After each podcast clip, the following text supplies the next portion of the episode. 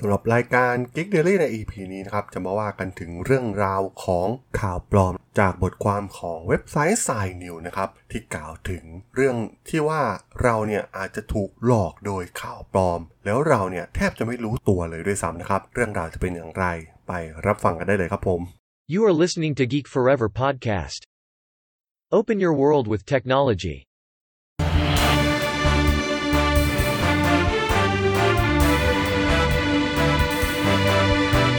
This is Geek Daily. สวัสดีครับ ผมดนทราดนจากดนบล็อกนะครับ และนี่คือรายการ Geek Daily นะครับ รายการที่มาอัปเดตข่าวสาร รู้เรื่องราววงการธุรกิจเทคโนโลยีและวิทยาศาสตร์ใหม่ๆที่น่าสนใจนะครับสำหรับวันนี้ก็มีบทความหนึ่งนะครับ จากเว็บไซต์สายนิวที่กล่าวถึงเรื่องข่าวปลอม เราอาจจะถูกหลอกโดยข่าวปลอม โดยที่เราเนี่ยแทบจะไม่รู้ตัวเลยด้วยซ้ำนะครับ ซึ่งเรื่องนี้ค่อนข้างน่าสนใจมากๆนะครับ หลายคนน่าจะเป็นกัน เพราะว่าผมก็เป็นคนหนึ่งนะครับที่ต้องบอกว่าแยกแยะข่าวจริงกับข่าวปลอมในเว็บไซต์ออนไลน์ หรือใน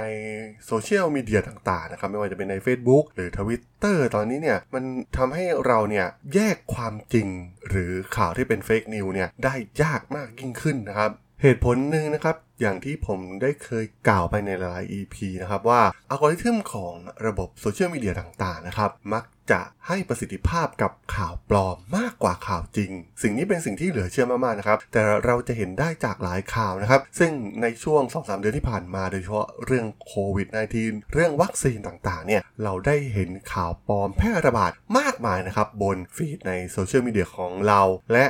ข่าวที่เป็นข่าวปลอมเนี่ยมักจะมีการแชร์มี engagement ที่ดีกว่า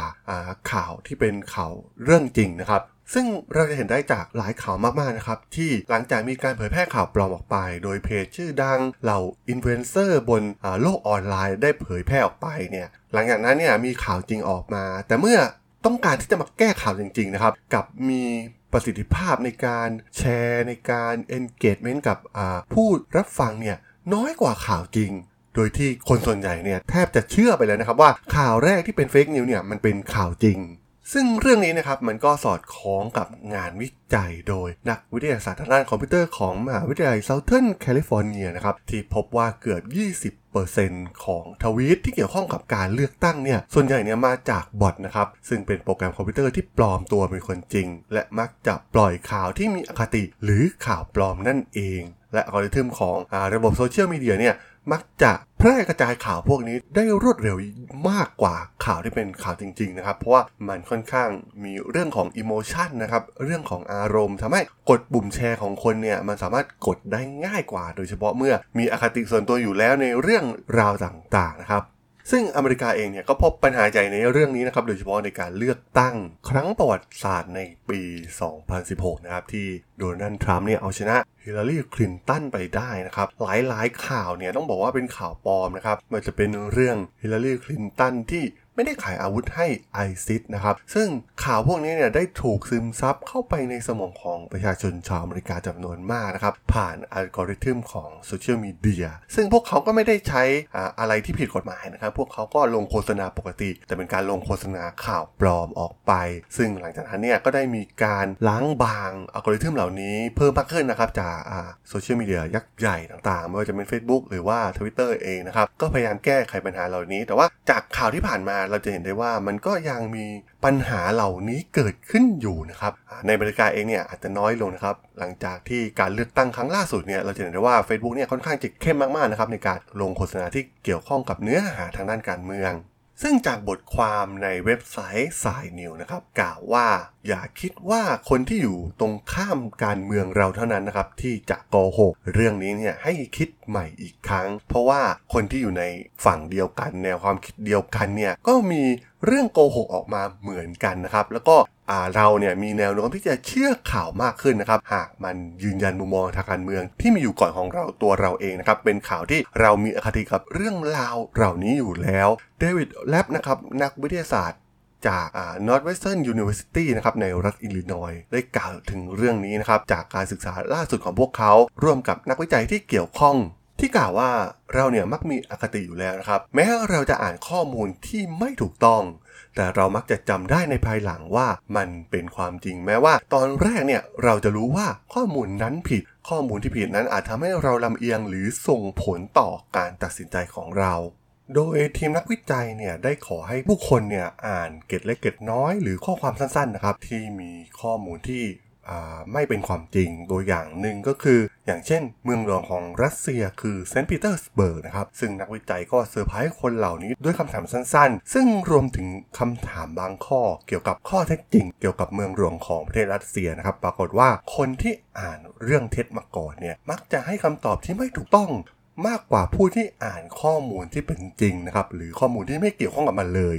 แม้ว่าพวกเขาเนี่ยจะเคยค้นหาข้อมูลที่ถูกต้องมาก่อนก็ตามนะครับ และเรื่องที่น่าเป็นห่วงก็คือคนเหล่านี้มักจะเชื่อว่าพวกเขาเนี่ยรู้ข้อที่จริงที่ไม่ถูกต้อง แสดงให้เห็นถึงการลืมว่าเราเนี่ยได้เรียนรู้บางอย่างจากที่ใดนั้นมันเป็นสิ่งที่ง่ายมากๆนะครับ และนักวิจัยยังยืนยันข้อมูลเหล่านี้นะครับเรื่องเมืองหลวงของรัสเซียเนี่ยอาจจะดูไม่สำคัญนะครับ แต่ว่าแนวคิดทางด้านวิทยาศาสตร์ที่ไม่ถูกต้อง เช่น การแบ่งฟันมากเกินไป อาจนำไปสู่โรคเหงือก การทดลองก็ใช้วิธีการเดียวกันนะครับ และผู้คนเนี่ยใช้ข้อมูลที่ไม่ถูกต้องเพื่อทำการตัดสิน เมื่อผู้คนเนี่ยได้ยินซ้ำแล้วซ้ำเล่าว่าการแปรงฟันมากเกินไป อาจนำไปสู่โรคเหงื่อหรือเรื่องวิทยาศาสตร์ง่ายๆ อย่างต้นไม้ทำให้เกิดมลพิษมากกว่ารถยนต์ เมื่อพวกเขาได้รับข้อมูลซ้ำๆนะครับ ก็จะทำให้พวกเขาจำมันได้นะครับ และคิดว่ามันเป็นเรื่องจริงนั่นเอง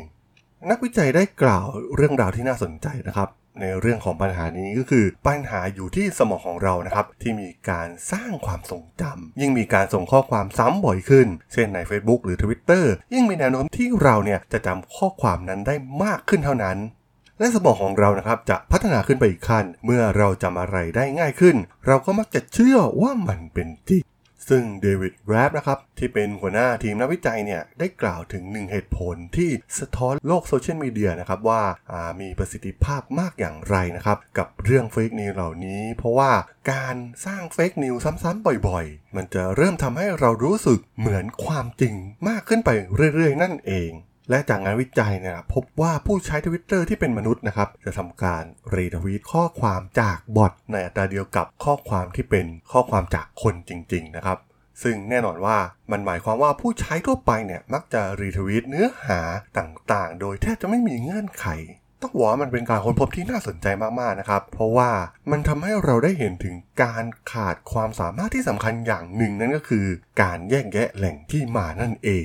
โดยทีมนักวิจัยเนี่ยได้ให้แนวคิดที่น่าสนใจนะครับ ก็คือในเรื่องของการพยายามตรวจสอบข้อเท็จจริง ซึ่งอาจจะเป็นเรื่องง่ายนะครับ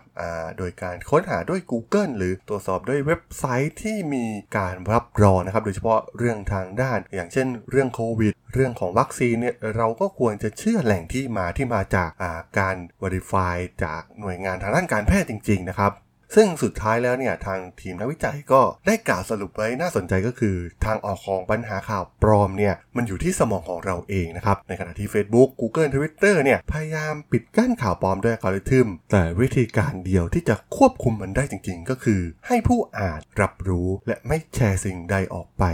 ง่ายๆนะครับเราต้องมีการวิเคราะห์ไต่ตรองให้ดีขึ้นนะครับเมื่อเราอยู่บนโลกโซเชียลมีเดียเหล่านี้นั่นเองครับผมสำหรับ รายการ Geek Daily ใน EP นี้เนี่ยผมก็ต้องขอจบไว้เพียงเท่านี้ก่อนนะครับสำหรับเพื่อนๆที่สนใจเรื่องราวข่าวสารวงการธุรกิจเทคโนโลยีและวิทยาศาสตร์ใหม่ๆที่น่าสนใจ ที่ผมจะเล่าให้ฟังผ่านรายการ Geek Daily ก็สามารถติดตามกันได้นะครับ ทางช่อง Geek Forever Podcast ตอนนี้ก็มีอยู่ในแพลตฟอร์มหลักทั้ง Podbean Apple Podcast Google Podcast Spotify YouTube แล้วก็จะมีการโหลดลงแพลตฟอร์ม Blockdit ในทุกๆตอนอยู่แล้วด้วยนะครับถ้าอย่างไรก็ฝากกด follow ฝากกด subscribe กันด้วยนะครับแล้วก็ยังมีช่องทางหนึ่งในส่วนของ Line แอดที่ทลาดน t h a r a D H O L สามารถแอดเข้ามาพูดคุยกันได้นะครับ ผมก็จะส่งสาระดีๆพอดแคสต์ดีๆให้ท่านเป็นประจำอยู่แล้วด้วยนะครับ ถ้าอย่างไรก็ฝากติดตามทางช่องทางต่างๆกันด้วยนะครับสำหรับใน EP นี้เนี่ย ผมก็ต้องขอลาไปก่อนนะครับ เจอกันใหม่ใน EP หน้านะครับผม สวัสดีครับ